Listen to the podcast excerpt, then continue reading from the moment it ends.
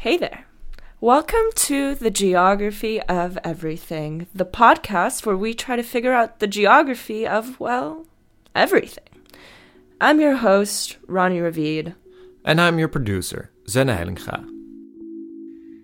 If you're like me, at some point in your childhood, you probably said the phrase, but that's unfair, to which someone, probably a parent, responded with, well, life's unfair. Which is, well, true. Historically speaking, inequality has always been present. But just what exactly are we talking about when we're talking about inequality? To learn more about this topic, we spoke with Professor Eric Sheppard, an expert on the geographies of inequality. In this conversation, we learned that while, yes, the world is unfair, why it is that way is up for debate. And how or where inequality is distributed is not as simple as we think. But most importantly, we talk about the ways that we as a global community need to begin thinking about inequality in order to tackle one of the most pressing issues on the horizon climate change. And by the end of this conversation, we learned that geography may just be the thing that saves us. Because it could just be the key to begin thinking of these issues in a whole new way.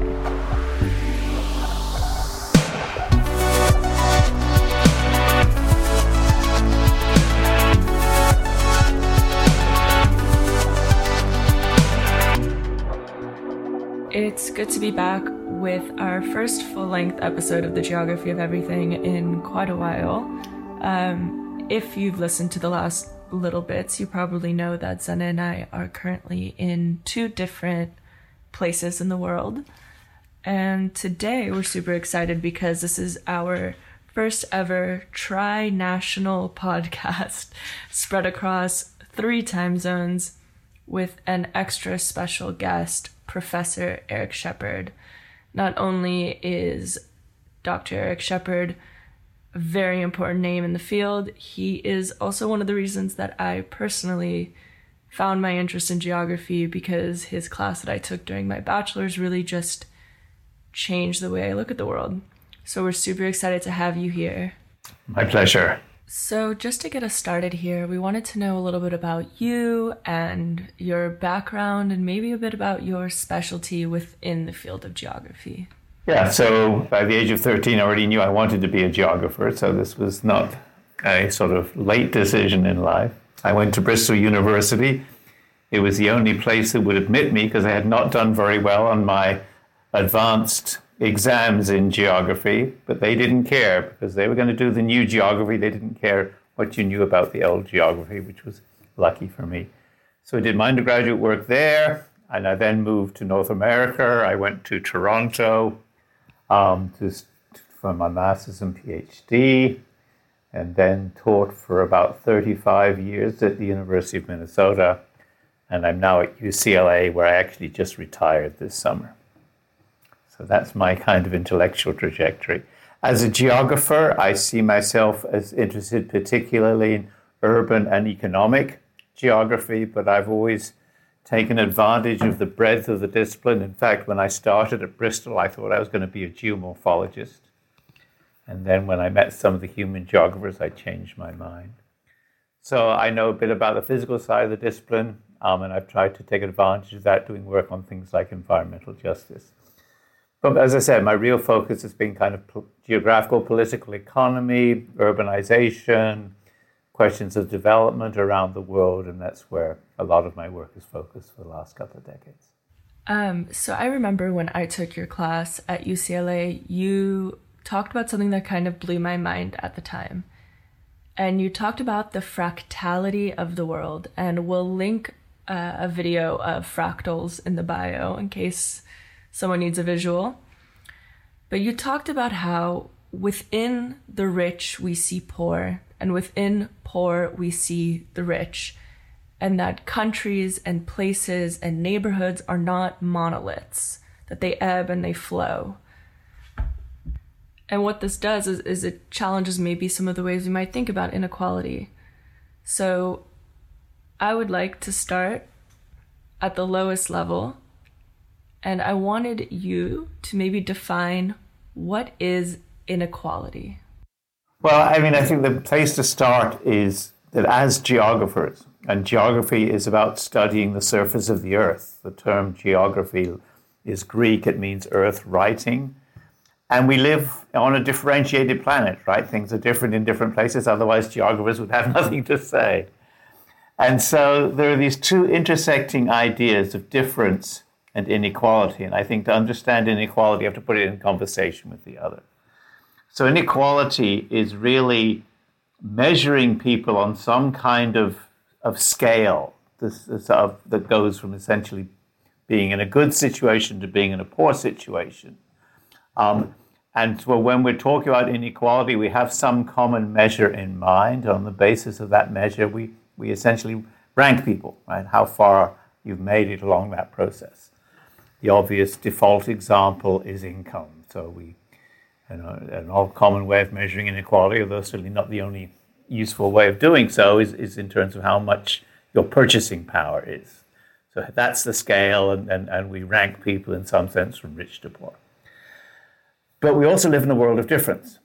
And, and, and in terms, and there's not just environmental difference, different climates and, and, and landscapes around the world, but it's social difference.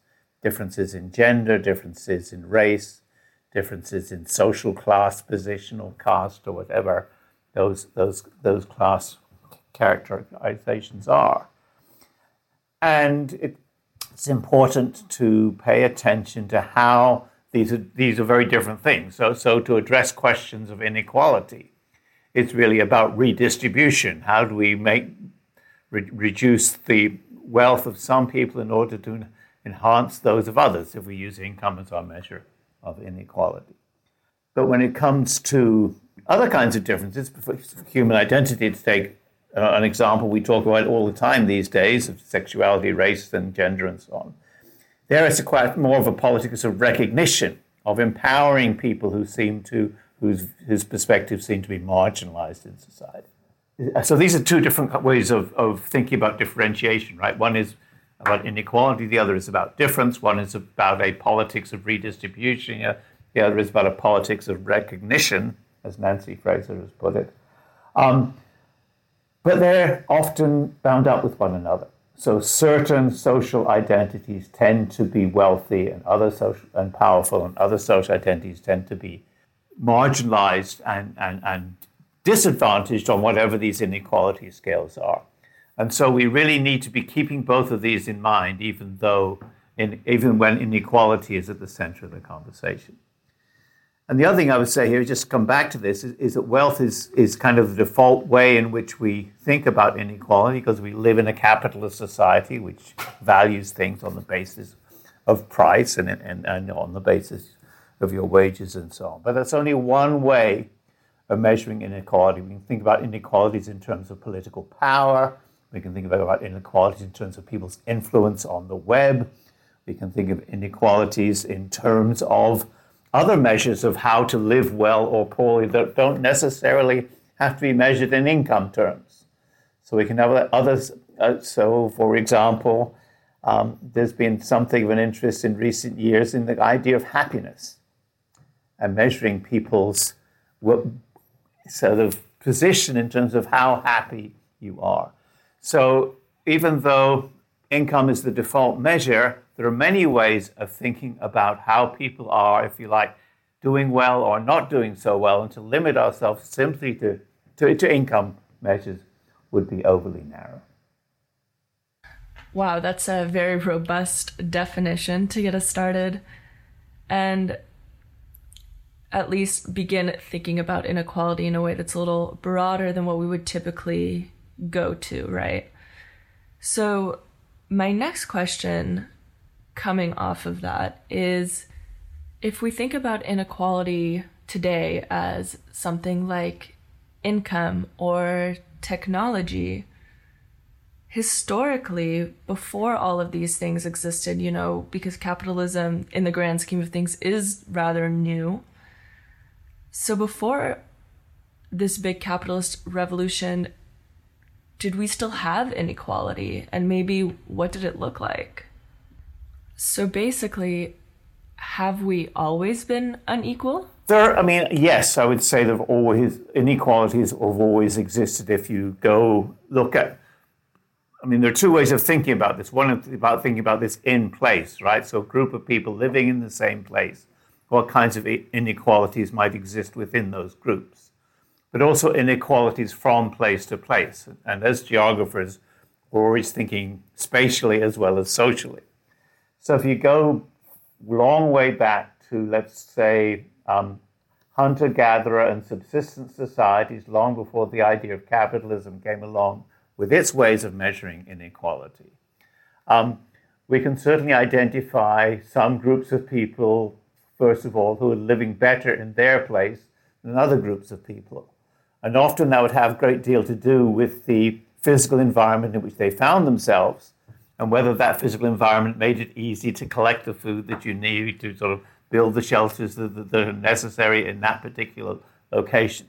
And so here we can see differences in how well particular social groups are living from place to place based on the characteristics of those places themselves. So if you're living in a better climate or where the soils are richer or where the where access to wild animals to eat is easier, then you happen to be by chance in living in a better situation than somebody who's in a more disadvantaged physical environment. So, and the, but so, so that's the difference from place to place. But then the difference in terms of within those societies, if you go back again to very early societies, people tended to live in a highly so collaborative and collective way. And there weren't necessarily a lot of social differences within those societies.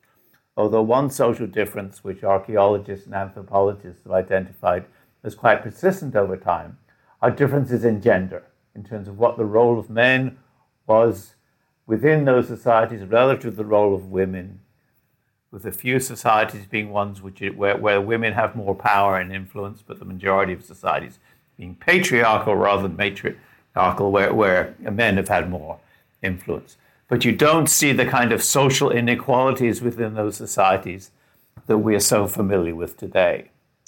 And things really start to change as populations start to concentrate into permanent settlements, things that we've, we've come to call cities. Because as that process started to happen, in order for those cities to support themselves, they needed food to be brought in from the surrounding hinterland. And that required persuading people who were living in those rural areas to grow food not just for themselves, but to support these urban settlements. And so here a kind of process of political influence and domination started to emerge, whereby um, people living in the cities came up with schemes, if you will, to persuade peasants to grow more than they need in order to support the urban population. And we start to see at this point clear social class differences emerging with rulers typically living in the cities, um, with religious leaders, and with the military who went around persuading peasants to grow more food to support these places. And then we start to see clear social class differentiations and inequalities in terms of quality of life or uh, however one might be measuring how well people are doing that are quite systematic, separating rulers from the military, from the craftsmen in the city, from the peasants in the rural areas, and so on. So at this point in time, we start to see clear social inequalities emerging. And those inequalities are emerging on the basis of uh, a process through which one group of people is becoming wealthy by getting another group of people working harder to support them.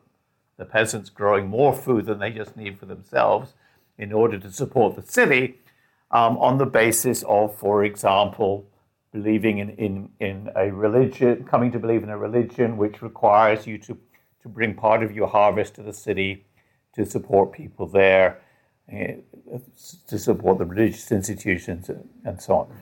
So, as the geography starts to change, as we move away from kind of mobile, small societies living in their own physical environments, we start to move towards a situation where social classes are emerging, but also unequal spatial relations, whereby agricultural surplus is being extracted from the surrounding area in order to feed the populations in the cities. So social and spatial inequality starts to take a different form. Okay, so I'm hearing that there's a really important element here, and of course, you're a geographer, so you're trained to think of things in relation to space. But maybe one of the most remarkable changes in the way that inequality plays out today is in its geography.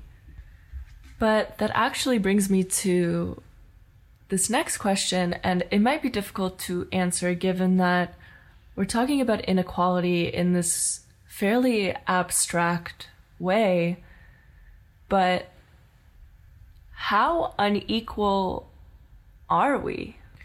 And are we living in a more unequal time than in the past? Well, uh, if, I think that that's a big question, of course, a big historical question. What I would want to do is, is in a very big picture sense, divide the evolution of human society into four eras. So the first era is this era of small mobile settlements of people making the most of the environment in which they find themselves, learning to live in harmony with that environment because if you exploit it, you don't have many other options. So let's call that the sort of pre capitalist uh, hunter gatherer era. Um, and then the second era is the one that I was just describing as cities start to emerge and those cities then, in turn, historically come together into larger socio-spatial structures that we think of as empires the Chinese Empire, the Roman Empire, the Greek Empire, the Persian Empire, and so on and so forth. But clearly, still here in a kind of era of pre European empowerment. Um, so let's call that the era of pre capitalist empires and those and those inside those empires, we, there is again this socio-spatial structure whereby Rome or or um, Xi'an, the capital of China, was the powerful place in those empires, extracting wealth now on larger geographical scales from within those territories that those empires control. The third era then becomes the era of European colonialism, and then the fourth era, after the end of colonialism, which we can date roughly in the 1960s, is this era of kind of capitalist and to some degree socialist development. Inequality was lowest in that first era uh, because it simply had to do with differences in local sort of con- environmental conditions. Inequality increases dramatically during these imperial eras, but particularly between imperial centers and their peripheries. But those inequalities are more, let's say, regional. They, they represent, they, they happen within the territory of each of these empires. The, the sort of Aztec Empire, the Mayan Empire, the, the, each of these have their own particular territories. But this process becomes global when Europe starts to colonize the rest of the world. And at that point in time, these inequalities increase and increase and increase. The vision has been that with the end of colonialism and the obviously exploitative nature of that geography, right, whereby the European center was able to develop because it could exploit the peoples and resources of the rest of the world through slavery, through racial um, sort of denigrations of, of, of non European populations and so on.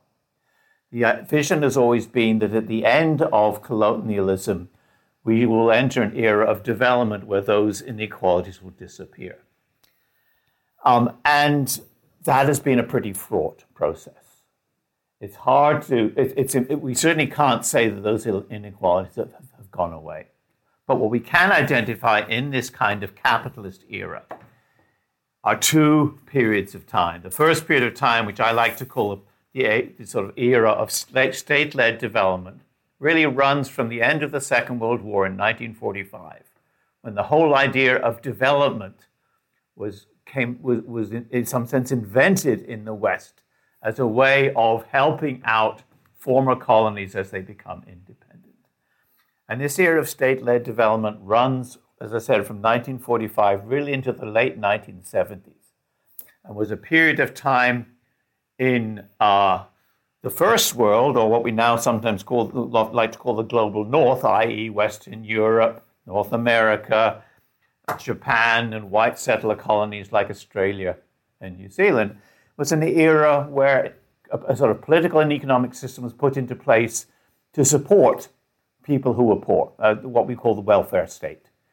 And this was influenced by the economic ideas of, of, a British economist called John Maynard Keynes, so the whole New Deal arrangement in the United States in the 1930s, in, in, in cross Western Europe from the 50s through the 70s, was this notion that the, the role of the state is to step in and control inequalities when those are created through market mechanisms and to set in place unemployment insurance and, and social security and all these kinds of things. Um, and that was a period of time where social inequality in the West was fell. And then under Richard Nixon in, in the early 1970s, the tax rate on the wealthiest people in the United States was around about 95% of their wealth.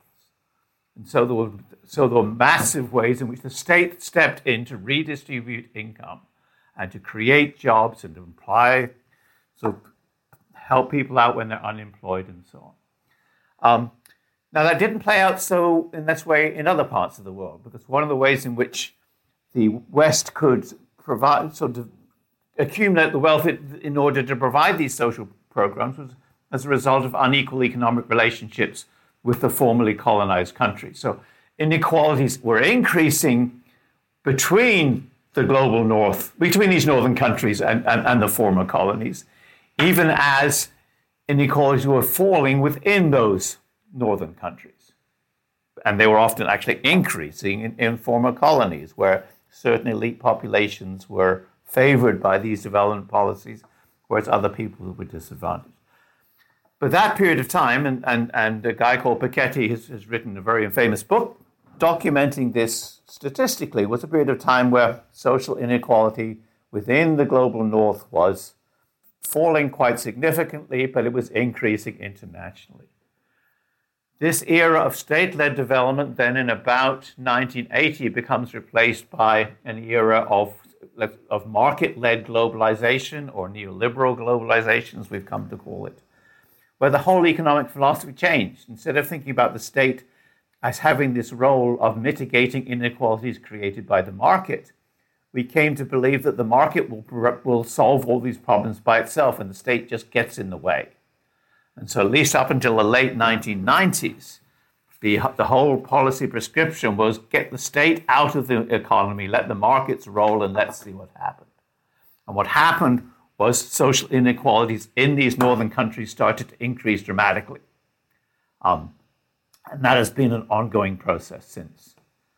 To some degrees, inequalities between the North and the South, in certain selective ways, have not been increasing. Then, in some ways, they've been decreasing. There have been certain countries in the global south to which northern corporations relocated industrial production or which, which themselves developed their own indigenous industries, places like China, Korea, Taiwan. Um, and so those places were able, in many senses, to catch up in certain ways economically, but other parts of the global south are left behind even more so. And social inequalities within all of these countries have been significantly increasing. So even though there's a complex process of, of some poor countries being able to catch up to some degree with wealthy countries, as a whole group of them, particularly in Africa, Latin America, um, and parts of Southeast Asia, that have not been able to catch up, where the gaps have increased. And within all of these countries, social inequalities have been increasing because of this philosophy that the state just gets in the way. And so now we're living in an era where these inequalities are every bit as great as they were in the 100 years ago. And then this just raises a whole set of questions about whether the development policies and philosophies that in some sense have emerged out of northern institutions, out of northern academic institutions out of places like the World Bank are able to deliver on their promise of we have the answer. This, if you do the following, then you can become rich just like us. Yeah, wow. It's very interesting what you're saying that in the past, maybe there was this system of trying to redistribute things and make it a little bit more equal, but it seems that now we've just sort of thrown that whole thing out the window. And in that process of throwing it all out the window, we somehow managed to make it worse, or at least as bad as it was. And I guess for me, that's pretty disheartening considering that I was born in the 90s, so it really makes me believe that we sort of screwed the pooch on that one. But I guess my question is coming from someone who's had uh, the opportunity and the privilege to travel a little bit, both to global north and global south countries, something that I did notice is that these divisions aren't so clear cut, right? Like, uh, not every person in Argentina is necessarily poorer than every single person in the US. And vice versa, right? Not every person in the US is necessarily richer than every single person in Argentina. So then, sort of, how is it possible that we have a place like Skid Row in Los Angeles, which is one of the wealthiest cities in the world? And Skid Row, if you are not familiar, is just a place of pretty intense um, neglect, I would say, on many levels. But at the same time, you have a, neighborhoods in Cape Town in South Africa, for example, where people are making more money than I will ever make in my life and living more lavishly than I will ever live in my life. Yeah. So th- this speaks to the complexity of these geographies of inequality, right? So, um, and one way to think about this is to, is to think about the ways, well, I mean, these terms north and south are very misleading. and it's perhaps worth going back to understand where they came from. So during the Cold War, the era of Soviet and American rivalry from the uh, end of the Second World War really into the 1970s, the way in which we talked about the world is, is, is, as if there were three geopolitical regions. The first world, which were the capitalist countries that we now think, think use the label global north to think about. And then there was the second world, which were the communist countries in the sphere of the Soviet Union, along with places like North Korea and China. And then the third world, which were those countries that had been former colonies um, that would try to figure out how to throw off the shackles of, of European empire and, and, and make, make themselves better off. Um, and the term third here often came to be read as third best. That wasn't the idea. These formerly colonized countries came together in Bandung in 1955 with the idea of constructing a third way for development. We're going to do it differently from those communist and capitalist countries. But, the, the, but persistent poverty meant that third came to mean third best. And so the terms North and South were invented in a way as an alternative nomenclature that seemed less pejorative than first, second, third. Um, but it was always misleading, right? Because when you talk, think about the northern countries, well, what about Australia and New Zealand? They are two of the southernmost countries in the world, but they are part of the north here. Um, so, so, so, so the, we have to be very careful in terms of specifying how we want to use these terms. And one of the misleading things which your question has pointed to is that we've tended to use these terms as a way of dividing the world into two global regions the region of prosperity, the north, and the region of impoverishment, the south. But these geographies are so much more complicated than that. So we can, and to take an example that's familiar to me, because I've been doing a lot of research in Indonesia over the last 10 to 15 years. Let, let, let's compare the United States and Indonesia. So, at one level, we can say, well, the United States is a wealthy country, it's part of the global north. Indonesia, a country with about the same population and the same east west distance as, as, as, the US, we think of as a poor country and it's located in the global south. But then you, as geographers, we're always interested in not just looking at one spatial territorial unit, but digging into the geographies inside those units, right? So when we start to dig into the geographies of, of the US and Indonesia, one of the things which comes out pretty quickly are differences in the amount of wealth that's circulating in cities versus the amount of wealth that's circulating in rural areas. And so we can identify within the United States cities as being relatively wealthy places by comparison to rural areas of the Midwest or, or, or the southern United States. And you see the same kind of urban rural wealth inequalities in Indonesia itself. So here we can see within these countries, they have their own north and south, or core and periphery, if you will, which is a terminology that I think is a bit more useful than north and south. Then you turn to those cities and, you walk into, as you said, you walk into um, Los Angeles, and on the one hand, you've got Beverly Hills and, and Bel Air, literally the richest places in, in, the United States, alongside a couple of counties outside New York City. Um, and then 15 miles away are um, not only communities of color that are struggling economically, but, but homeless people who are living on the streets in, in, in Skid Row. And so within, so here we can say, okay, we're in the city, but there are rich neighborhoods and there are poor neighborhoods. And even when you go into those, neighborhoods, you see all kinds of differences. So Beverly Hills operates in part because it draws on poor people to come in and do the, the grunt work for the rich, right? The, the, the maids who literally have to walk up the hill to the villas where they work every day because there's no buses allowed inside Beverly Hills. The, the, the uh, undocumented migrants are coming to, gar- to do the gardens and so on. So wealth and poverty is existing side by side in, in, in, at every one of these scales. And exactly the same thing in Indonesia, where you can walk down the street and literally on the one side of the street are people living as you said, with, with a better quality of life than you or I could ever afford. They've got a chauffeur, they've got maids, and, and, and, and so on and so forth. On the other side of the street are people living in shacks. And so, so we have, so instead of thinking about the world as one rich block over here and one poor, poor block over here, these are interwoven with one another at very different scales. And a concept which I've tried to use to capture this, and this is hard to do in, in, a podcast, is the idea of a fractal. If you go and look at images of a fractal on the web, you'll see these really complicated spatial structures whereby at one scale you can see sort of two, what, what are often depicted as kind of black and white patterns separated from one another.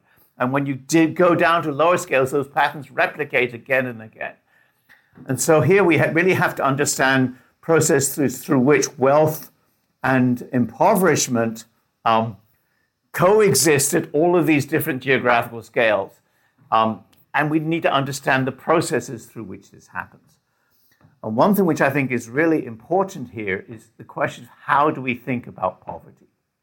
Do we think about poverty as a characteristic of people um, because they lack something, right? So uh, or places because they lack something. So we um, there's, there's, there's a tendency to say, well, people are poor because they're lazy, right, or, or because they didn't bother to get a decent education, or because they've they've made a mess of the money that they've they've, they've, they've thrown their money away in the bar or gambling and so on. So one way in which we theorize poverty is, is with kind of failure of, of people to do the right thing. And this, we see the same thing when we talk about the poverty of places, right? So, one way of thinking about the poverty of places is to say those places lack something. So, the really, very famous development economist Jeffrey Sachs at Columbia University really brought this argument to the center of, of development thinking in the, in the 90s and the early 2000s by saying, well, places which are poor are poor because either they're in the tropics or they don't have access to navigable water. And you could construct maps to show that poor places are like this. But, the, but again, it's a kind of argument to say that poverty is because something is missing. That's one way of thinking about poverty. And in a geographical term, that's thinking about poverty as something that is a characteristic of a place.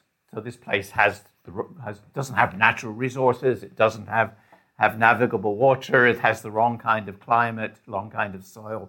Therefore, people there are going to be poor. it's kind of similar to the first era of uh, inequality you mentioned earlier. determined by the environment. Yes, exactly. It's kind of applying that uh, mode of, yes, applying that mode of thinking to the contemporary world. But the other way to think about poverty is to think about poverty as a relational process, whereby people become wealthy by impoverishing others. So colonialism was self evidently a way in which European societies in general could become wealthy by exploiting the peoples and resources of the rest of the world that they controlled militarily and, and, and, and politically. Of course, that wasn't uh, people within the Europe benefited unequally from that process, but everybody in some sense was benefiting from those kinds of relationships. So here, impoverishment is a, so, is a, is a social and spatial process whereby it's not just something that people lack, it's something which has been foisted upon them as a result of the unequal relationships they find themselves in. So this can be a social process, right? So um, people living in Beverly Hills are, can maintain their wealth by, by underpaying their staff, right? And, and so that'd be that kind of process, but it's also a spatial process. And the sort of belief was with the, that, that with the end of colonialism, that spatial exploitation would disappear, but it hasn't really. And so here we have to think about the ways in which places may be economically disadvantaged, not simply because they have the wrong local characteristics, place based characteristics, but because they're involved in political and economic and cultural relations with other places that continually pull people down here in order for people in those other places to become wealthy. Um, and, and so here, um, under the, the, the, uh, the uh, Dutch sociologist André Gunder Frank called this a process of underdevelopment, whereby underdevelopment is not just something which has failed to happen, let's say in Africa in the way that has happened in Europe, but it's something which has gone backwards in Africa as a result of its relationships with Europe. So, this relational way of thinking about poverty is very important. And, uh, uh, and as you said, Zeli, this really pushes us to think about poverty as not just a characteristic of, of people and places, but it's something which is being created through the relationships between those people and places and others that we think of as wealthy and powerful. Wow, so that's a that's a really interesting way, or at least a, a pretty interesting dichotomy in terms of how to approach this this topic, because on the one hand you have this kind of frame of thinking of saying, um, you know, the pie is unevenly distributed, and on the other hand you have this way of thinking that the pie is unevenly distributed, but because I have more of it, you by default have less. And I do think they they ultimately kind of lead to the same conclusion in a way, but there is this element with this sort of first way of thinking about it, where like you mentioned in, in what you were just saying, that it's kind of like blaming poor people for being poor. Or that they're poor because they lack something or because they have trait X, Y, or Z, as opposed to kind of trying to think about the historical context that have contributed to them ending up in this situation whether it's just because they they literally haven't received these opportunities or if because of these historical contexts they're literally unable to yeah. escape this yeah. poverty. And, and, and, this has really, really important implications because the way in which we think about poverty also affects how we think about solving the problem of poverty. So, to take one, one example, the, the, the World Bank, um, which was an institution created by northern countries and largely controlled by northern countries, but created to bring development to the, to the, to the formerly colonized world. Its approach to this has always been one of saying, okay, this problem is that is a place-based problem. We need to fix that by changing the characteristics of those places. And the particular sort of thinking that came to dominate here was to say that um, we need to put in place in, in, say, Nigeria or Guyana or Cambodia, the same kind of political and economic institutions as we have in Britain or Germany or the Netherlands or the United States. So we change the characteristics of that place. If they have a market economy like we do, if they have a political system like we do, then they ought to become able to come as rich as we are because we've changed the place-based characteristics. And so there were what were called structural adjustment programs in the 1980s and, and various versions of those since, which were all about intervening in countries to change the way in which they run themselves so they run themselves more like the West and then they'll become rich. If you think of poverty as in terms of something that's missing in a place, the idea is you come in and you put that thing in the place and magically this should happen. But, but it hasn't happened, right? So these institutions were put in place across Africa, across Latin America, across parts of Asia, but development didn't follow. Because what the World Bank was missing in its thinking was this way in which these, this, this, this lack of, of economic wealth in formerly colonized countries is also a result of the unequal economic and political relationships between those countries and the global north. We had this idea that free trade was a kind of rising tide that lifts all boats if we get the if we allow goods to be traded freely between countries and everybody has a comparative advantage, then everybody should be able to benefit from this by doing different things. They don't all become the same, but they all have a role to play.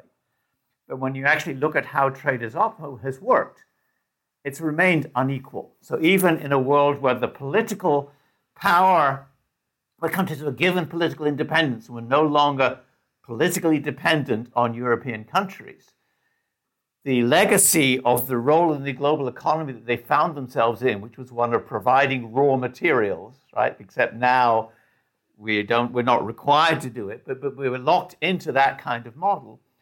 Was free trade was happening, but was not happening in a way which enabled third world countries to catch up. So connectivity-based thinking here of saying, okay, if poverty is relational, it's not just a place-based characteristic pushes us to ask different kinds of questions. How can we change those trade relationships so they're no longer systematically disadvantaging uh, commodity exporting countries?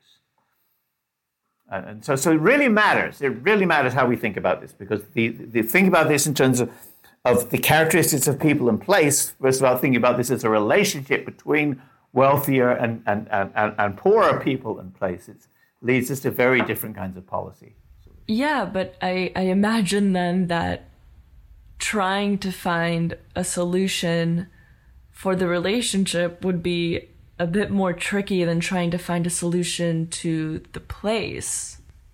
Because fundamentally, what it would require is for all these people that have the power and all the people that are in power to let go of some of that. And I think that it's a pretty, you know, known fact that that's a pretty hard thing to do, right? Convince people to let go of some of their power. And even thinking about it today in the US, I mean, we're seeing all these billionaires using every mechanism possible to avoid paying taxes because they really do not want to be taxed despite them being in an incredibly powerful position as compared to the rest of the population. So then, I mean, it becomes really difficult to try to solve these issues using this strategy. Yeah, that, I mean, that's right. I mean, so, so of course, the, these billionaires believe that they've become rich because they're smart and, and, and, and disrupt have disrupted the economy and so on. And and and and, and um, now I'll, Jeff Bezos made this announcement today. I'm going to turn around and give some of that money back when I die, right? Uh, but, but, it's not like people. That's not like I've taken it from everybody. I just happen to, through my smarts, have made all this money, and I'm going to be generous enough to to pass it on to some, to somebody else. And, and, so that's part of the problem is, is that for rich people and rich countries tend to think of themselves as having reached that situation through their own hard work entirely. Not paying attention to these exploitative relationships, which have also been part of how they've become rich, and, and, and, and then don't feel any obligation to um, for reparations or whatever it might be in, because of those historical relationships. Often the argument is also made, well, that yes, that happened, but it happened 50 years ago. It wasn't my fault, and so why should I have to do something now?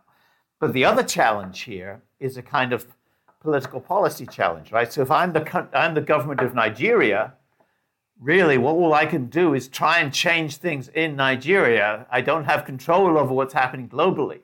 And in order for that to happen, you need to build global institutions which are not ju- which are more than just a bunch of nation states each trying to sort of figure out what's best for them relative to other nation states, but one where which where those, where those relationships in some sense are problematized and where a kind of global policy domain starts to emerge to uh, bring these problems together. So, to take an, a very current example, the, uh, the COP negotiations that are happening right now in Egypt, um, there's this whole argument should the countries of the global north be paying reparations to the countries of the global south because of the ways in which they're struggling with global heating, right?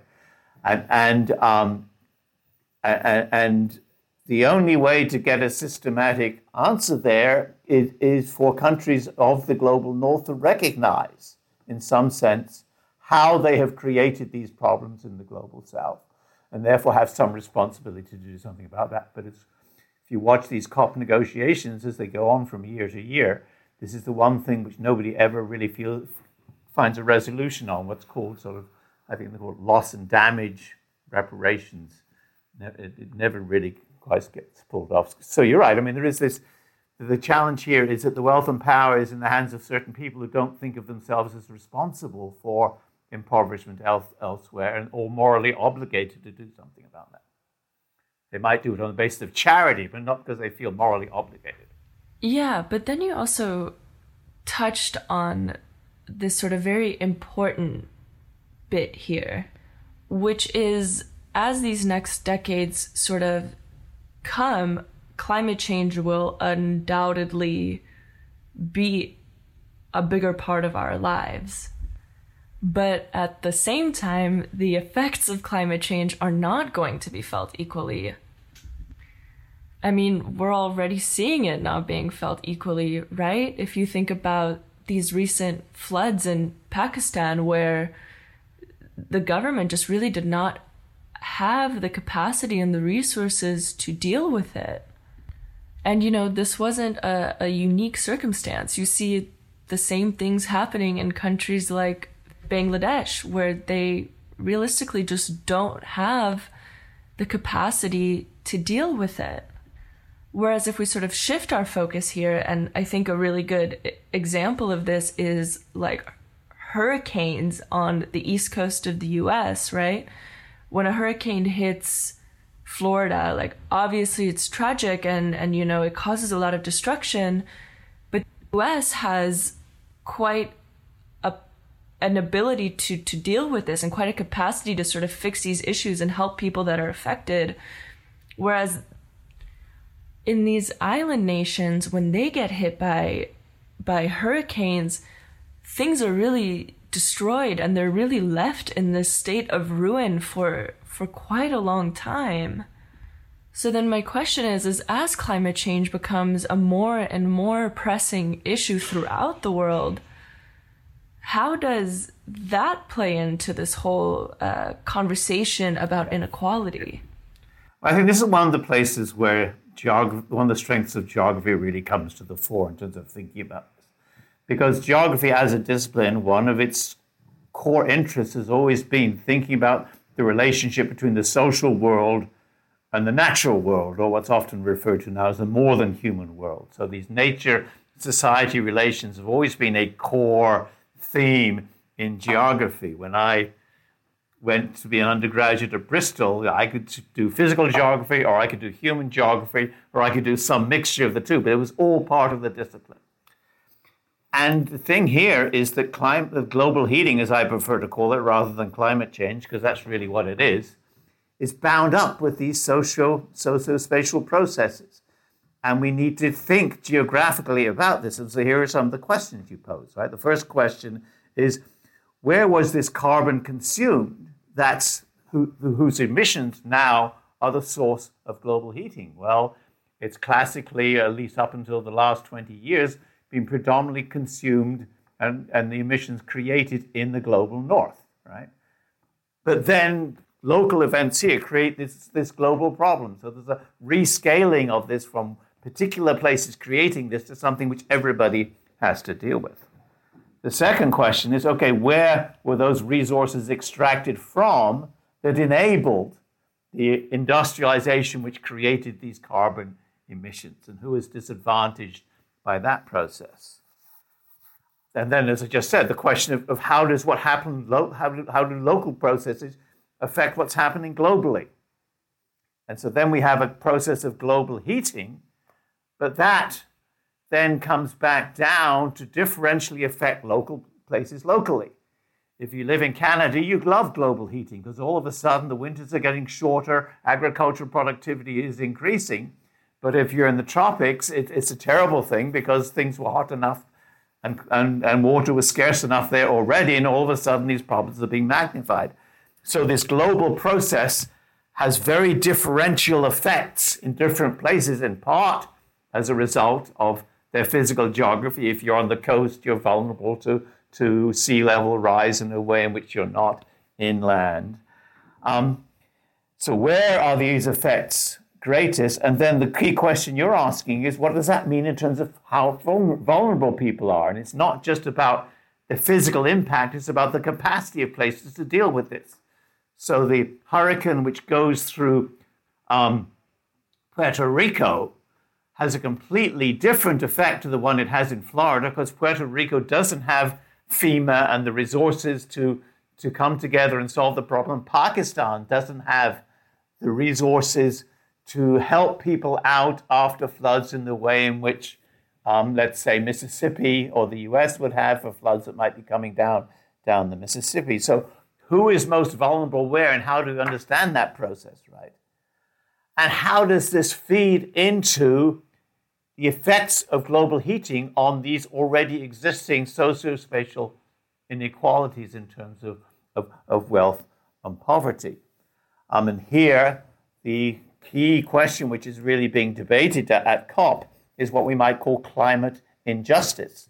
The idea that the people who are most vulnerable to this, these processes are those who are least responsible for the global heating which is causing them in the first place. This is literally the argument that the southern countries are making at these COPs to try and persuade the North to make good on what have been so far relatively empty promises about, um, uh, about, about providing money to help these countries deal with global heating. But it also has to do a great deal with how we, again, about the policy issues, right? So the standard way in which we've come to think about solving carbon emissions is for each national territory to make a pledge to reduce our carbon emissions by a certain amount. And as we know, those pledges have been, come, have been very problematic because countries have not really, most countries have not made good on the pledges they've made, or some, like the US under Trump, came, got away from making pledges altogether.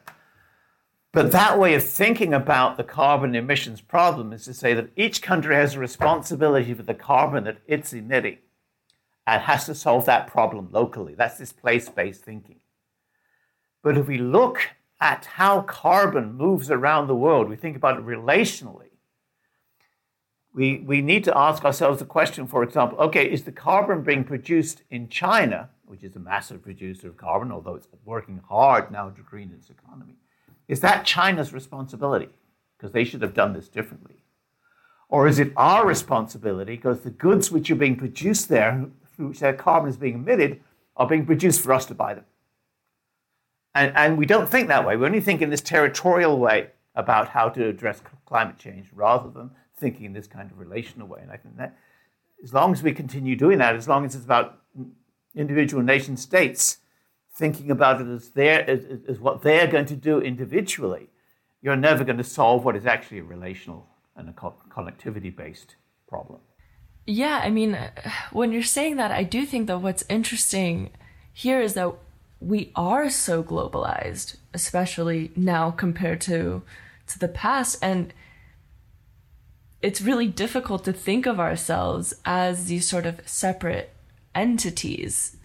And you know, the way that you're you're saying it just just puts it in such a simple form, right? That just because you're the one that produces the carbon doesn't mean that you're the only one that's going to be affected by it. And I think that this whole sort of way of thinking was was really visible during COVID especially where just because this virus started or is existing in one certain place doesn't mean that it's not going to reach the rest of the world and highlight the fact that different countries and different places have different capacities to deal with it.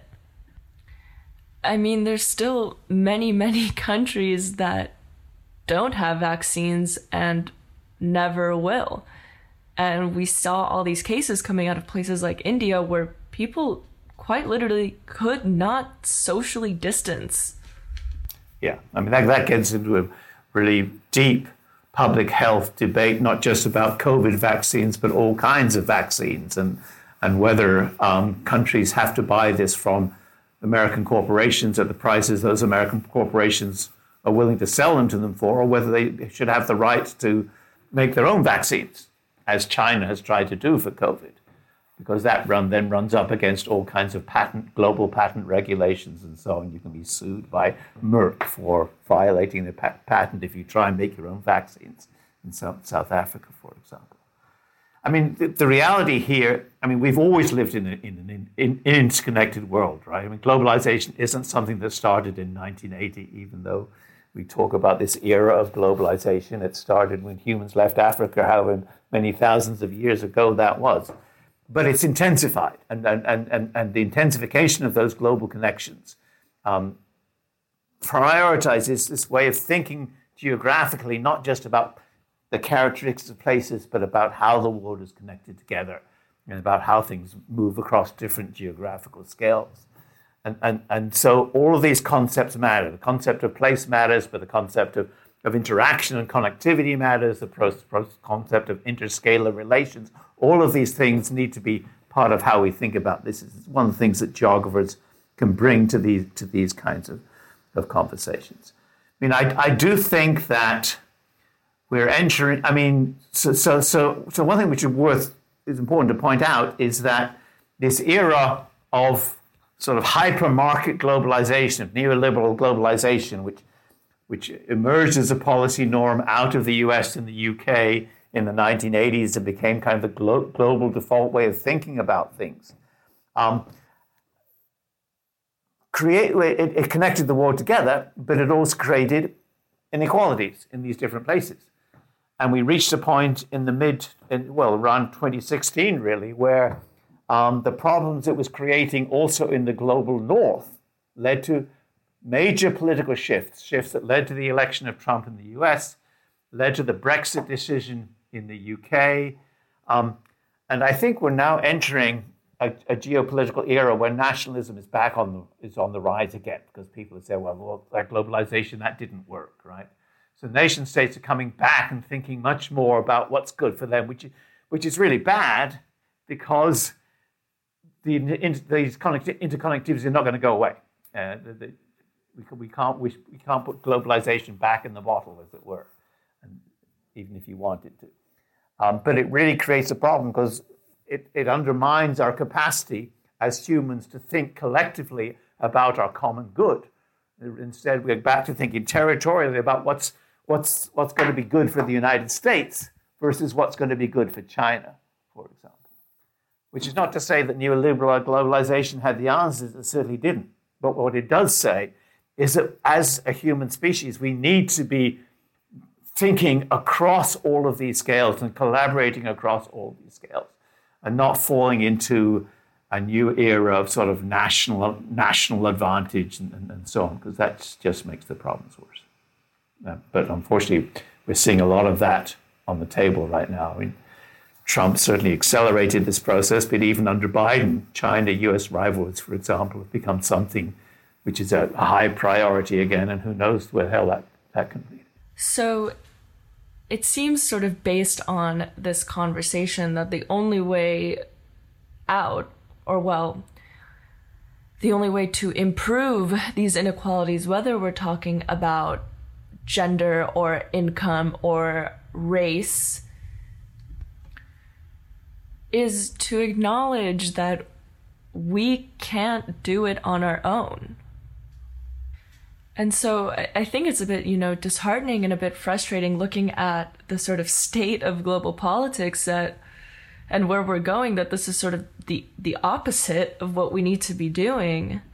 But maybe something that I'm taking from this conversation is that maybe if we're able to educate people about geography and demonstrate that we are all connected and none of us and none of our countries and none of our cities exist in a vacuum, then maybe we can start sort of shifting this mindset to one where we acknowledge that we're all impacting each other and that we need to find a way out, but only if we are able to do it together. So, thinking about that, then it brings me to our final concluding question that we ask all of our guests here, and one that I am particularly excited to hear your answer to, which is what is geography? Geography, for me, is a very capacious discipline. It allows you to ask all kinds of questions without you feeling like you're getting outside your field. Um, unlike, say, economics, which is a very, very, a very particular set of questions, but lots of other questions they don't, they don't fit. So it's an amazingly rich discipline and, and a remarkably invisible discipline, particularly in places like the United States, where you don't even take it in the schools and, and people just discover it by chance at university. What it brings to these conversations are four things. The first thing it brings, to come back to some a place we started, is a respect for an acknowledgement of difference. So it's taking difference seriously as something which is always going to be there and should be allowed to be there, right? So instead of thinking about China as on the wrong development path because it refuses to follow the American model, to take seriously China's approach to are making their country better on its own right and allowing these different approaches to operate in different parts of the world and to learn from one another rather than trying to lock everybody into the same development model. So, taking difference seriously and respecting that social and spatial difference is a kind of always always been a core feature of geography, right? The old geography was all about this place is like this, this country is like this, and that country is like that. We, those differences matter, and they should still matter, right? The second thing is geography's capacity to think, to bring these spatial questions here, to get away from, to use the example I used in the rest of the talk, of get away from the, the narrowness of place-based thinking, to think relationally about how places are connected, how scales are interconnected, and so on. The third thing geography brings to the table is Uh, it being a discipline which really takes nature society relations as a core issue. And the fourth thing is just this incredible breadth of what, of what geographers do from, from really sort of hard nosed earth scientists at one end of the discipline to people working on questions of culture and identity and so on at the other end of the discipline. So, geography as a disciplinary space is a space where where all of these really hard questions we face right now can be asked as long as we can take advantage of and bring these different aspects of the discipline into productive conversation with one another, rather than having the physical geographers doing their stuff over there and the cultural geographers doing their stuff over there, and never the twain shall meet. So, geography of discipline has incredible potential, but reaching that potential is always about um, respect for difference and, and engagement across difference also within the discipline, in the same way that we preach this in terms of, of how we should think about the world itself.